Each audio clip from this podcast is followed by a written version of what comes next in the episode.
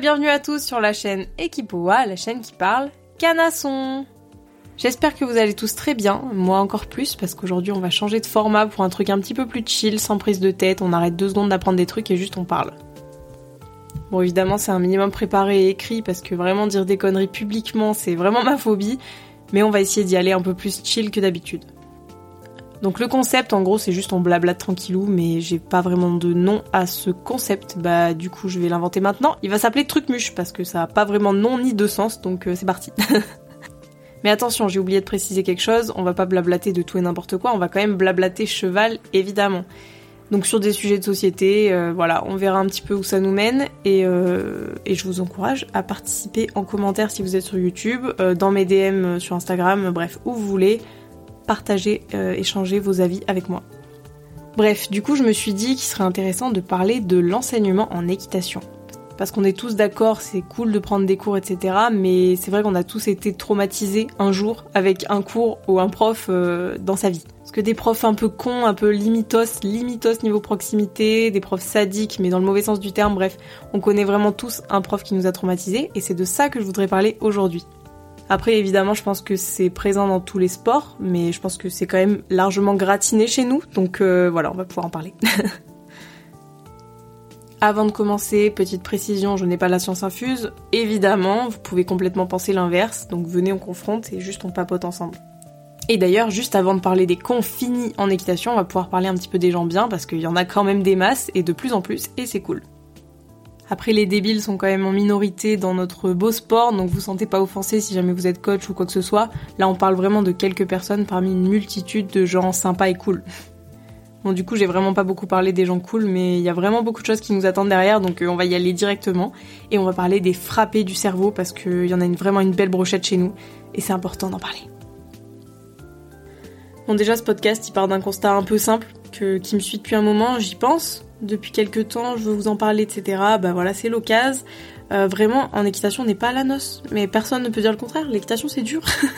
Mais c'est dur avec les coches, en fait. Donc ce numéro, il s'appelle Ferme-la et remonte. Et je pense que vous savez tous à quoi je fais référence. C'est-à-dire, tu tombes, tu remontes direct parce qu'on sait pas des fois que le cheval euh, reste sur un mauvais truc ou que toi ou que tu aies peur derrière. Bref, il faut absolument remonter. Donc voilà, en équitation, on est vraiment dans le délire de soigner le mal par le mal, dépasser ses peurs, euh, pas montrer de signes de faiblesse, etc. Euh, mais voilà, des fois c'est pas facile quand même. c'est pas tout le temps facile ça. Alors en soi, j'aime bien le fait de pas couiner pour un oui ou pour un non, parce que bon, à un moment donné, faut avancer. Mais des fois, ça fait quand même un peu du bien, et encore plus quand t'es un enfant. et du coup, je trouve que cette façon d'apprendre euh, par le mal, elle encourage pas du tout à savoir s'arrêter. Enfin perso, comme on m'a toujours dit de remonter en se fichant un peu de si j'ai mal ou pas, j'ai toujours eu ce truc de remonter ultra rapidement, de faire la guerrière en mode MDR j'ai pas mal, regardez-moi. Alors que si, si si si, évidemment que si j'avais mal. ce qui est pas forcément une bonne chose. Alors des fois c'est pas grave, on va pas commencer à partir aux urgences pour un bleu, mais des fois ça peut l'être un peu plus.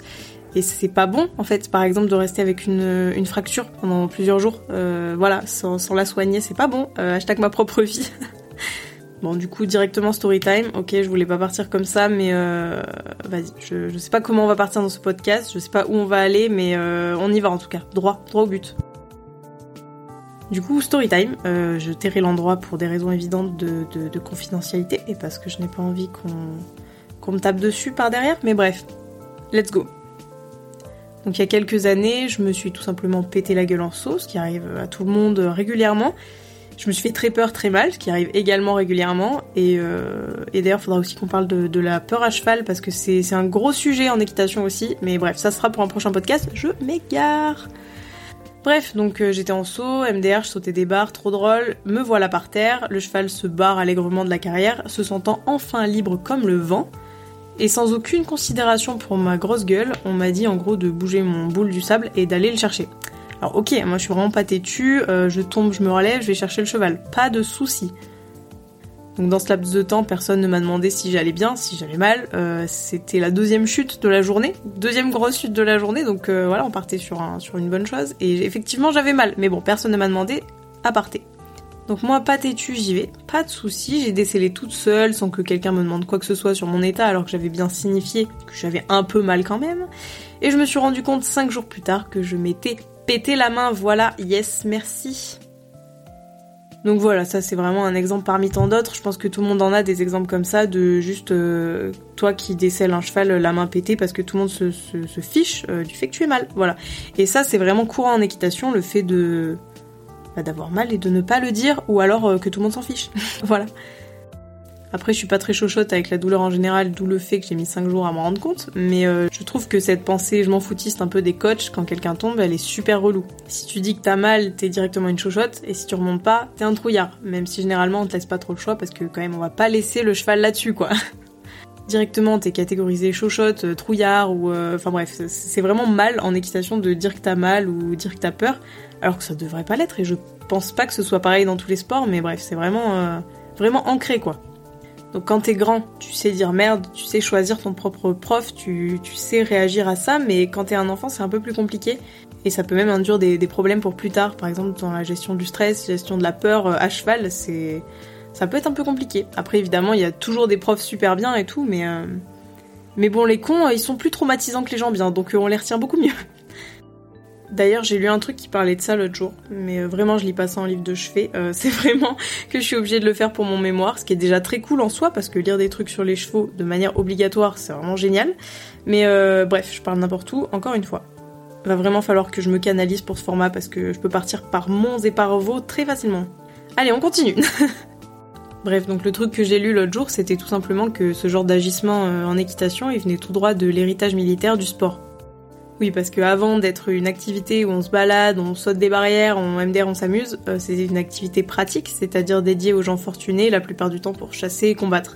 On s'est très grossièrement dit, mais euh, c'est l'idée. Dans les écoles militaires, vous vous en doutez, c'est pas le club med et euh, l'enseignement qui est donné, il est vraiment donné à des buts de performance avec des exos super durs, vraiment une mentalité dure à suivre moralement pour les cavaliers du coup, nous, on a gardé le pli, ce qui a donné ce genre de réflexion de ferme-là et remonte, ou plus on tombe, plus on apprend, ou euh, bref, je passe des conneries et d'autres. Après, attention, je pense que c'est vraiment pas tout noir ou tout blanc, ce genre d'agissement, ça peut effectivement nous mettre plus bactère de temps en temps, mais je suis aussi convaincue que ça nous donne une vraie force mentale de persévérance. À condition d'être dans les bonnes conditions mentales, ça encourage à se dépasser, continuer quoi qu'il arrive, ça c'est des notions qui nous serviront dans toutes les autres parties de notre vie. Oui mais voilà, il y a des façons de faire et des limites à ne pas franchir, eh oui. L'idée de remonte et ferme là, c'est bien pour pousser quelqu'un de pas trop confiant à aller hors de sa zone de confort et être méga fier de lui derrière, mais il y a aussi des fois où c'est pas possible. Quelqu'un qui a vraiment vraiment peur de faire l'exo sur lequel il vient de tomber au point d'en pleurer, d'être vraiment mal, euh, c'est pas un coup de pied aux fesses qui va l'aider à avancer. Ce qui serait intéressant de faire, c'est d'adapter l'exercice au cavalier et à son cheval, quitte à faire euh, plus facile ou plus bas, pour ensuite l'amener à la difficulté quand il sera prêt qu'on voit souvent le cas en, club ou autre, euh, de tu suis ou tu meurs, vraiment. Donc tu t'adaptes au niveau des autres, et puis euh, si t'as pas le niveau, bah tant pis pour toi, et si t'as trop de niveau, bah tant pis pour toi aussi. Donc euh, c'est un petit peu compliqué de temps en temps. Bref, tout ça pour dire que pour moi forcer ça sert à rien, voire même ça dessert complètement à la cause. Perso, si j'ai très peur de sauter l'oxer là-bas derrière parce que il a un soubassement chelou, j'en sais rien. Bref, si on me force à y aller et que ça passe, j'en serais extrêmement fière. Mais si j'ai très peur et que je me rétame dessus, en plus d'avoir physiquement mal, euh, je me sentirais vraiment comme une merde. Et à force d'expériences comme celle-là, j'aurais perdu toute confiance en moi. Et c'est vraiment pas ce qu'on cherche du coup. D'ailleurs, en parlant de tomber, ben qu'on en parle. Parce qu'il y a ce fameux ferme-là et remonte, mais il y a aussi le fameux El famoso, plus tu tombes, plus t'apprends. Est-ce que c'est vrai Est-ce que c'est pas vrai euh, Moi je suis plutôt mitigée. Dans tout ce que je dis, je parle vraiment pour moi, il hein. n'y a, pas de, y a vérité ou quoi que ce soit, c'est juste une pensée sur l'instant. Si ça se trouve, ça va évoluer, euh, j'en sais rien, mais voilà. Juste pour dire que c'est vraiment ma pensée à l'instant T. Qui ça va intéresser, j'en sais rien, mais euh, bref. voilà, c'est tout pour le disclaimer. Donc tomber, à mon sens, ça reste formateur parce que ça t'apprend à te méfier et pas te croire invincible, ce qui est quand même utile des fois. En plus, on peut dire que ça peut servir à bien imprimer une erreur dans notre crâne et de ne jamais la reproduire. Et oui, mais voilà, il y a aussi des cas de figure où quand on tombe, bah on comprend pas pourquoi.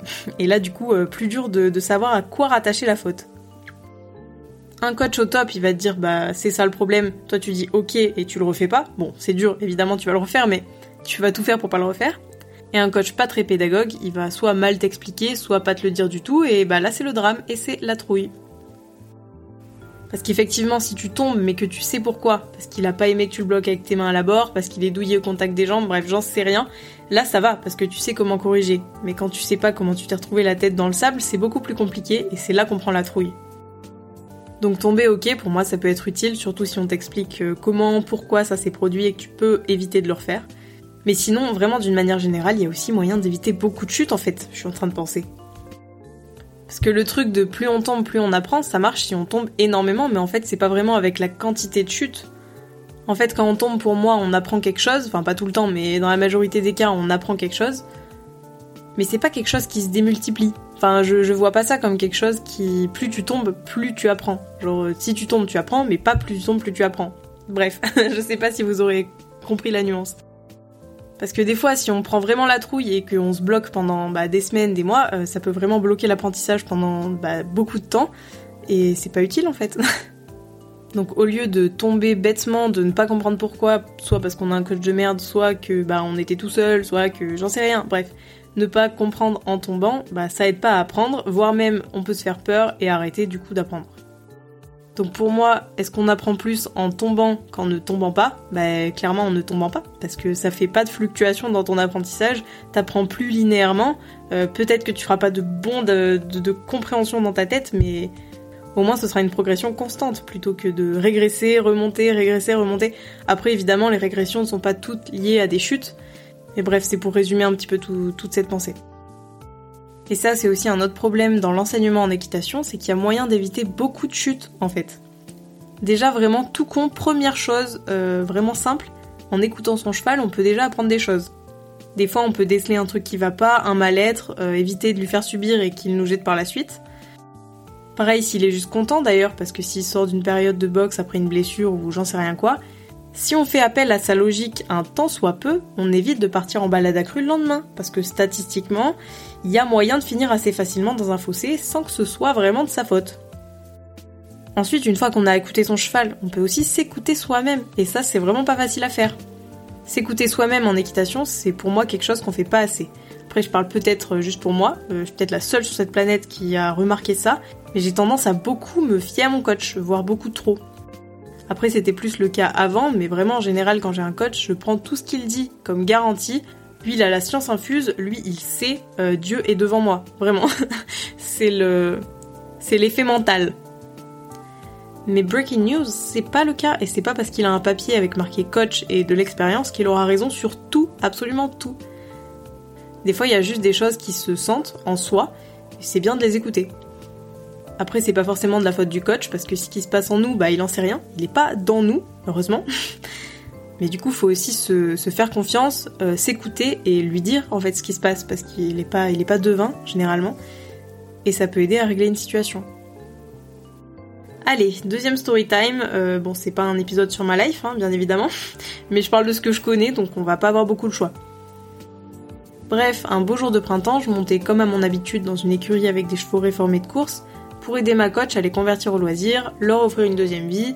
Vous avez compris le concept. Bon, sur le papier, c'est vraiment super cool, c'est top. Parmi ces chevaux, il y en avait un qu'on va appeler Bernard. Bon, évidemment, il s'appelait pas comme ça, vous vous en doutez, mais on va le renommer pour cet épisode. Bernard, vraiment super cheval, on pouvait le mettre au galop 4, top, mimi, euh, vraiment aucun vice, trop mignon. Du coup, je l'aimais bien, je le travaillais de temps en temps, et un beau jour de printemps, qu'est-ce qui s'est passé dans sa tête Je ne sais pas, mais il a commencé à se lever avec les gosses. Bon, évidemment, pas bonne idée du tout. Ma prof, elle a donc voulu me le faire monter pour voir comment il agissait avec moi, pour voir si son comportement il était que pendant les cours avec les enfants, ou si bah, il le faisait aussi avec tout le monde quoi. Je précise que le cheval il était dans cette écurie depuis plusieurs années, il venait pas de débarquer, et inutile de blâmer ma coach de l'époque aussi, euh, je suis pas en accord avec ce qu'elle a fait, mais elle a fait sûrement ce qu'elle pensait être le mieux. Donc voilà, on va regarder ce qui s'est passé et euh, en tirer des conclusions ou pas. Donc nous voilà dans la carrière, euh, ça se passe bien et d'un coup Bernard se braque et il se lève à peine, chose qu'il m'avait déjà fait peut-être une ou deux fois, mais vraiment ça arrivait jamais avec moi. Je le dis et je le répète, ne me tapez pas, ne la tapez pas elle non plus, j'aime pas du tout la pratique, même à l'époque, mais j'étais jeune, je faisais tout ce qu'on me disait, parce que coach égale vérité absolue et moi égale personne. Donc euh, vous me direz si vous avez aussi été comme ça. Donc on continue l'histoire. Bref, me voilà en cercle sur Bernard. Évidemment, le phénomène s'amplifie parce qu'en plus de se braquer, maintenant il se sent bloqué, donc vraiment pire idée. Et en fait, avant même que ma coach me longe, même si c'est un peu bizarre de le dire comme ça, euh, je savais que ça allait mal tourner au fond de moi. J'avais prévu qu'il allait se passer quelque chose, c'était obligatoire, euh, je le sentais mal, euh, c'était en même temps bon, c'était logique. Donc ce qui devait arriver arriva, le cheval dans la panique il se lève, cette fois très haut, et se retourne sur moi. Bon, du coup, je vous raconte pas la peur de mon côté et côté coach, mais heureusement pour mes fesses, ma coach, elle a fait contrepoids de l'autre côté de la longe, ce qui a fait tomber Bernard sur le côté plutôt que directement sur ma gueule, et ainsi m'éviter de die. Yes, merci. Bref, une bien longue histoire pour dire que non, les coachs n'ont pas forcément la science infuse et que si j'avais dit stop avant de partir sur le cercle, en lui disant que ce serait sans moi, bah, ça se serait sûrement passé autrement. Dans un autre sens, ça m'a fait vraiment de la peine pour Bernard parce que j'étais tellement aveuglée par ma coach que j'ai préféré obéir bêtement plutôt que de dire non et de nous épargner cette mésaventure. Surtout que c'était vraiment quelque chose de bête, donc euh, voilà, bref, ça m'a fait de la peine. Euh, on passe à autre chose.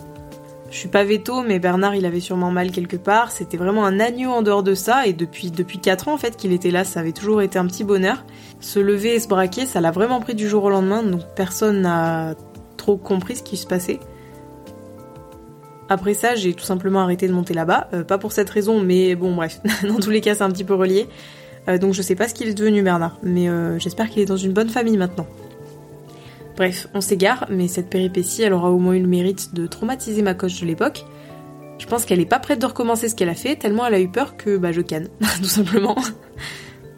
Bref, tout ce grand paragraphe pour dire que selon moi, il y a vraiment moyen d'éviter beaucoup de chutes qui surviennent après un mal-être côté cheval, une peur côté cavalier, un cheval ou un cavalier pas prêt à faire X choses ou autre. Bref, en fait, il y a vraiment moyen d'éviter de mourir. Pourquoi s'acharner? En amenant les choses progressivement dans le respect de tout le monde, on évite 50% des chutes et ça nous évite bien des problèmes comme euh, la peur qui est euh, insupportable à faire partir. Voilà, merci, au revoir. Oui, ce pourcentage sort de mon propre cerveau, évidemment je n'en sais rien, euh, mais bon, bref, c'est grossièrement ce que je pense. Après, pour nuancer un peu ce que je viens de dire, c'est pas parce qu'on le sent pas qu'on doit tout arrêter non plus. Euh, voilà, c'est pas blanc, c'est pas noir. Évidemment, faut savoir s'écouter, mais faut aussi savoir se donner des coups de pied aux fesses de temps en temps, sinon bah on n'avance pas. Et pour moi, c'est vraiment une des balances les plus difficiles à avoir.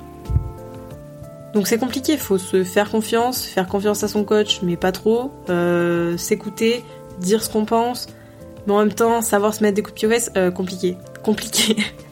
mais bon, c'est un apprentissage à faire, euh, voilà. Bref, on va revenir un petit peu au sujet de base euh, du titre, donc ferme-la et remonte. Mais je trouve ça fou comment tout ça peut rester d'actualité avec tout ce qui se passe en ce moment. on parle à balle de laisser les émotions s'exprimer, de santé mentale, que c'est normal de pleurer, blablabla, bla bla, mes couilles sur le parquet. mais en équitation, il n'y a pas ça. À cheval, on garde encore pas mal ce tabou de si t'as mal, t'es faible, alors que non, vraiment, si j'ai mal, bah c'est que j'ai mal. à mon sens, c'est bien de ne pas materner les cavaliers parce que c'est pas en disant Oh, pauvre bichon, t'as mal, tu veux un gâteau? Qu'on va aller quelque part, certes. Ça, ça encourage justement à être traumatisé d'un rien, de ne rien tenter, et c'est pas ce qu'on veut mais juste un prof conscient des dangers, qui nous envoie pas au casse-pipe, qui sait reconnaître ses torts et qui sait écouter quand on lui dit qu'on a trop mal ou qu'on sent pas cet exo euh, de manière générale, euh, bah ça serait cool, en fait, ce serait top, voilà. Après, il y a aussi le problème des coachs qui passent leur haine sur leurs cavaliers en les insultant de tous les noms, et euh, voilà, bon bref, ça c'est vraiment... faut pas avoir fait bac plus 5 pour comprendre que c'est des gros cons, voilà, des coachs débiles, des manières d'être débiles, il y en a des milliers. Mais là, on s'intéressait vraiment au concept de t'es trop nul si tu remontes pas, euh, MDR, regardez, il pleure, euh, quel gamin. Voilà, c'est un peu le concept. Heureusement, bon, comme je l'ai dit, il y en a de moins en moins des frappés comme ça. L'équitation, elle devient petit à petit un peu plus bienveillante, autant côté cheval que cavalier, et ça, ça fait plaisir. D'ailleurs, on voit de plus en plus de profs et de cavaliers s'inquiéter de la santé de leurs chevaux, d'essayer de comprendre pourquoi ils agissent comme ça, euh, qu'est-ce qui s'est passé, etc., au lieu de simplement réprimander quand ça va pas dans leur sens. Et ce changement, selon moi, il est aussi dû à la transformation de l'équitation, euh, qui a eu lieu en plusieurs étapes, notamment la féminisation et sa transition vers le loisir. Évidemment, c'est pas des infos que je sors des fesses d'une chèvre, vous vous en doutez. C'est aussi des choses que j'ai lues pour mon mémoire, mais ça m'a aidé à y voir plus clair euh, d'une manière générale en équitation. Pour la petite histoire, dans les années 80, 90, euh, bref, dans ces eaux-là, on a vu une inversion spectaculaire euh, du genre majoritaire des cavaliers. C'est-à-dire qu'on est passé d'un sport très masculin qui s'est féminisé pour devenir à 85% féminin. Donc c'est vraiment une tendance qui s'est inversée du tout au tout. Après qu'un domaine se féminise, ok, ça arrive, mais qui passe du tout au tout comme ça, c'est quand même assez rare. Bref, personne n'ignore que les femmes sont de fait plus portées vers les émotions, l'empathie, tous ces petits trucs sociaux qui forment la bienveillance. Et ce terrain a été particulièrement propice à l'apparition de nouvelles techniques d'apprentissage, plus portées euh, sur le lien avec l'animal, le travail à pied, l'éthologie, euh, tout ce qui constitue l'équitation actuelle. Après, vous êtes libre de penser évidemment ce que vous voulez de ce côté-là. Moi, je ne fais que dire ce que j'ai lu. voilà. Je m'excuse si vous entendez du bruit derrière, je peux pas faire autrement, je ne contrôle pas encore la météo. Il y a vraiment un énorme orage derrière moi. Donc bah j'espère que vous entendrez pas trop parce que j'ai pas d'autre moment pour enregistrer donc euh, voilà, il va falloir que ça le fasse. Après côté objectif, on est passé d'un sport très élitiste, donc il y avait un but euh, orienté performance, euh, vraiment compétition performance les meilleurs, à un sport de loisir. Aujourd'hui, l'objectif de la majorité des pratiquants, c'est ni l'armée ni les compétitions à haut niveau, euh, plutôt le plaisir, un divertissement, un hobby. Bref, vous avez le concept. Après, les concours, ils sont encore très présents, on est tous d'accord, mais on les pratique en grande majorité davantage pour s'amuser, sortir avec les copains le dimanche, euh, plutôt que pour finir au JO.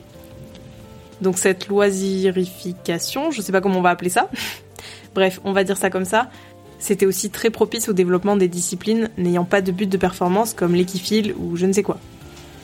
Bref, pour résumer, féminisation plus orientation loisir, euh, bim, ça fait des chocs à pic. Je... Mais là, c'est le déluge, là. Mais là, c'est complètement le déluge. Ma maison va s'envoler, au secours. En gros, pour moi, si on ajoute la féminisation à l'orientation loisir qui s'est connue un petit peu dans les années 80-90, bref, on a compris le concept, euh, bah bim, ça fait des chocs à pic. Et ça fait tout simplement qu'on peut plus profiter de son sport, écouter son cheval, s'écouter soi-même, et ça promet quand même de belles choses pour le futur. La boucle is boucled. Là, je sais même plus ce que je vous ai raconté pendant ces 30 minutes de podcast, je sais même pas combien de temps il va durer non plus. Mais tout ça pour dire que vraiment ce côté euh, ferme-là et remonte euh, JPP, que je pense que beaucoup euh, ni PP, ça ne veut rien dire. Mais voilà, c'était juste pour échanger avec des gens là-dessus, parce qu'on n'a pas forcément l'occasion de le faire. Donc bref, dites-moi ce que vous en pensez, euh, j'ai hâte de vous lire, que ce soit en DM ou dans les commentaires. N'hésitez pas non plus à vous abonner sur les différentes plateformes parce que je vais continuer du coup à alterner chill, euh, théorie, euh, les races, bref, tout mon petit tintouin là, je vais continuer. Donc voilà, abonnez-vous. Après cet épisode, c'était vraiment un test. Je pense qu'il faut aussi que je me fasse au format qui est un petit peu plus One Again Beast to Fly. Euh, j'espère qu'il vous aura satisfait. En tout cas, moi, ça m'a permis de parler de sujets dont on n'entend pas souvent parler, de manière un peu décontracte, sans trop écrire, euh, juste de façon chill, et ça fait grandement plaisir. Allez, cette fois je vous laisse, à dans deux semaines pour un nouveau podcast. Tchuss J'en profite juste pour dire que j'ai changé un petit peu de ligne édito sur Instagram, donc n'hésitez pas à aller voir, je compte sur vous. Bisous